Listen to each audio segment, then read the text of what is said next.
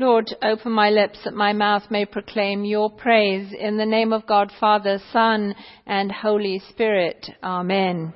Please be seated.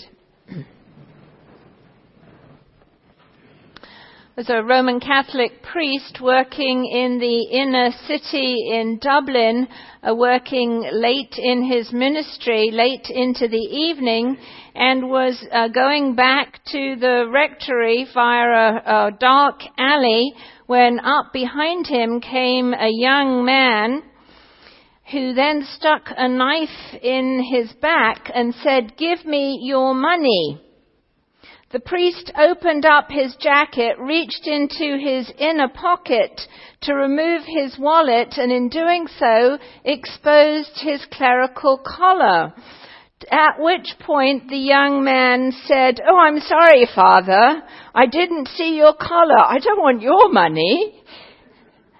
And uh, the the man, the priest, uh, rather taken aback and a little bit scared at this point, uh, took out a cigar from inside his jacket pocket with his hand shaking and said, uh, "Would you like a cigar?" And the young man said, "Oh no, father, I gave those up for Lent." See, we typically think of Lent as a time to give up something, to fast from something, but I think this joke really identifies the true nature of what Lent is about. There's a deeper meaning. It's a time that leads us to be completely honest. See, honesty is required of us during Lent. We're marked with ashes that were used and waved in the Palm procession on Palm Sunday last year with hosannas ringing out. And they come back to be recycled into ashes, that sign. With the imposition of the ashes, we say, remember that you are dust, and to dust you shall return. And we mark with those ash in the exact same place as we have been marked with the holy oil, a chrism of baptism. That same place we're marked with the ash, whether or not the little one just come into this world or one who is ready to depart this world. Uh, one of the most difficult things, and yet one of the most holy things, is to mark a young child with the mark of the cross of ash and say, Remember that you are dust, and to dust you are, you shall return.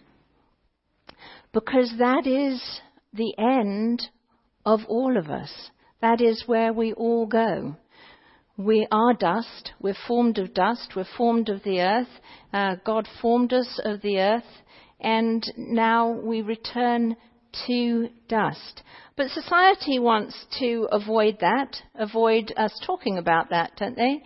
Um, let's just not talk about that. Let's try and extend life forever and ever and ever. And so we don't get to talk about it. But Lent is that season where we do talk about it and it requires an honesty of us to look at it, to look at these words. Remember that you are dust, and to dust you shall return. Because with that, with those words, there's a truth. And the truth requires a decision of us. There's a decision to be made.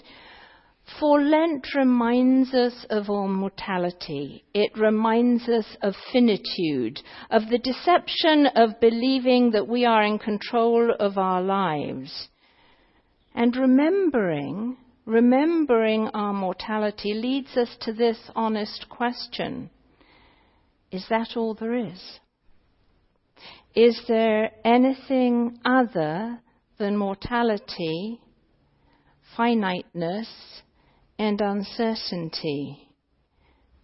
And of course, the answer to that question for us is yes, of course there is. Yes, of course there is.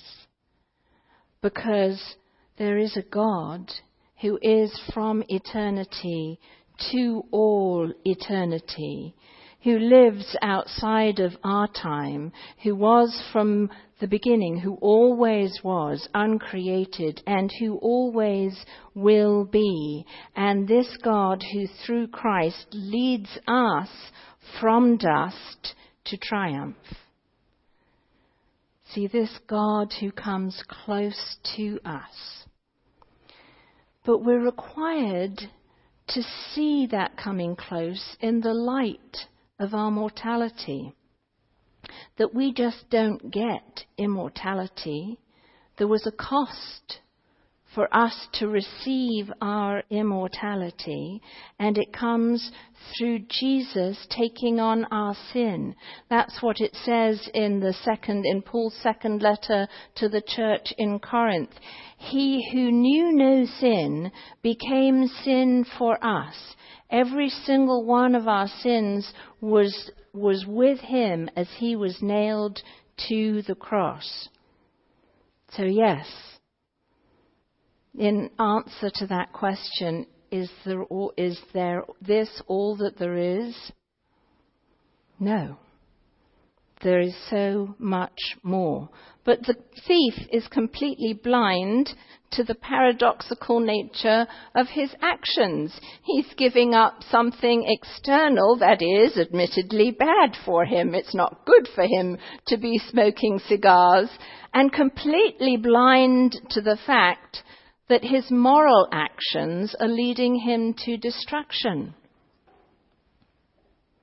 Oftentimes, are we also a little bit blind to the paradoxical nature of our fasts during Lent? Because sometimes giving up something, fasting, can be a source of spiritual pride. Pope Francis has said this We must be careful not to practice a formal fast or one which in truth satisfies us because it makes us feel good about ourselves. And another author wrote The giving up part of Lent is meant to be something significant enough that you notice the sacrifice, but not so huge that it becomes a source of spiritual pride.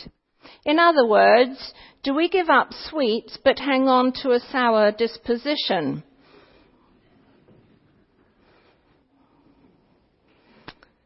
to hatred or unforgiveness? Do we fast from Facebook but hang on to guilt or shame? Do we fast from caffeine but hang on to self sufficiency? Do we give up wine but hang on to whining, negativity, and blame?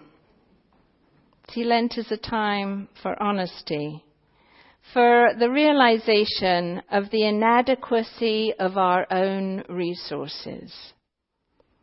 There was a, a army uh, officer who for more than 35 years had been a heavy drinker. This was not helped by the fact that he had the temperament of a tough master sergeant long after he'd become a colonel. One day this colonel was invited to speak to a group of doctors. He described to these physicians a personality change that he'd experienced. Now, he declared, he was as temperate as he had once been intemperate, as considerate as he had once been severe, as concerned for others as he had once been selfish.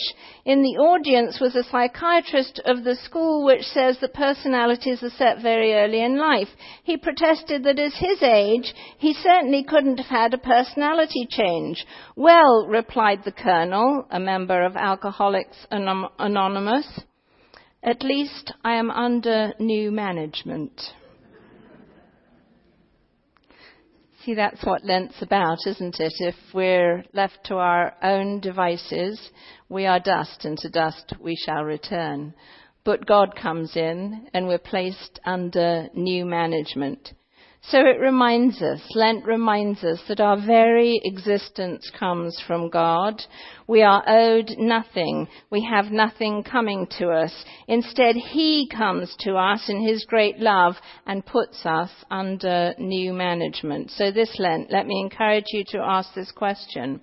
Why do I need a Savior? Why do I? Why do each of you? Why do I need a Savior. Yes, we know that the world needs a Savior because the world is fallen and we're separated from God. And it's great if we can leave it out there at uh, arm's length. And we know that, yes, Christ came for the world to bring those back into relationship with God. But during Lent, the question is, why do I need a Savior? What are the sins in my life for which I need a Savior? If I fast from something, hopefully it reminds me of the deeper moral issues that the Lord would have me wrestle with. And as we go through Lent, we're invited, we will be shortly, to deepening our prayer life, to deepening our reading of Scripture. Perhaps as the Lord opens up this path for you, as He reveals to you why I need a Savior, why you need a Savior personally, besides the world needing the Savior. If words come to you, go to the concordance. You can find a concordance online or in the back of most Bibles. If there's a word that comes to you, take that word and go and look through the scriptures. If the word is unforgiveness, if the word is negativity, if the word is anger, if the word is pride, whatever the word is, and just spend Lent going into the scripture and just reading it slowly. Lenten means to, to lengthen. So our days are to lengthen, our time is to slow down. I'm one of those people that's really difficult for me to do.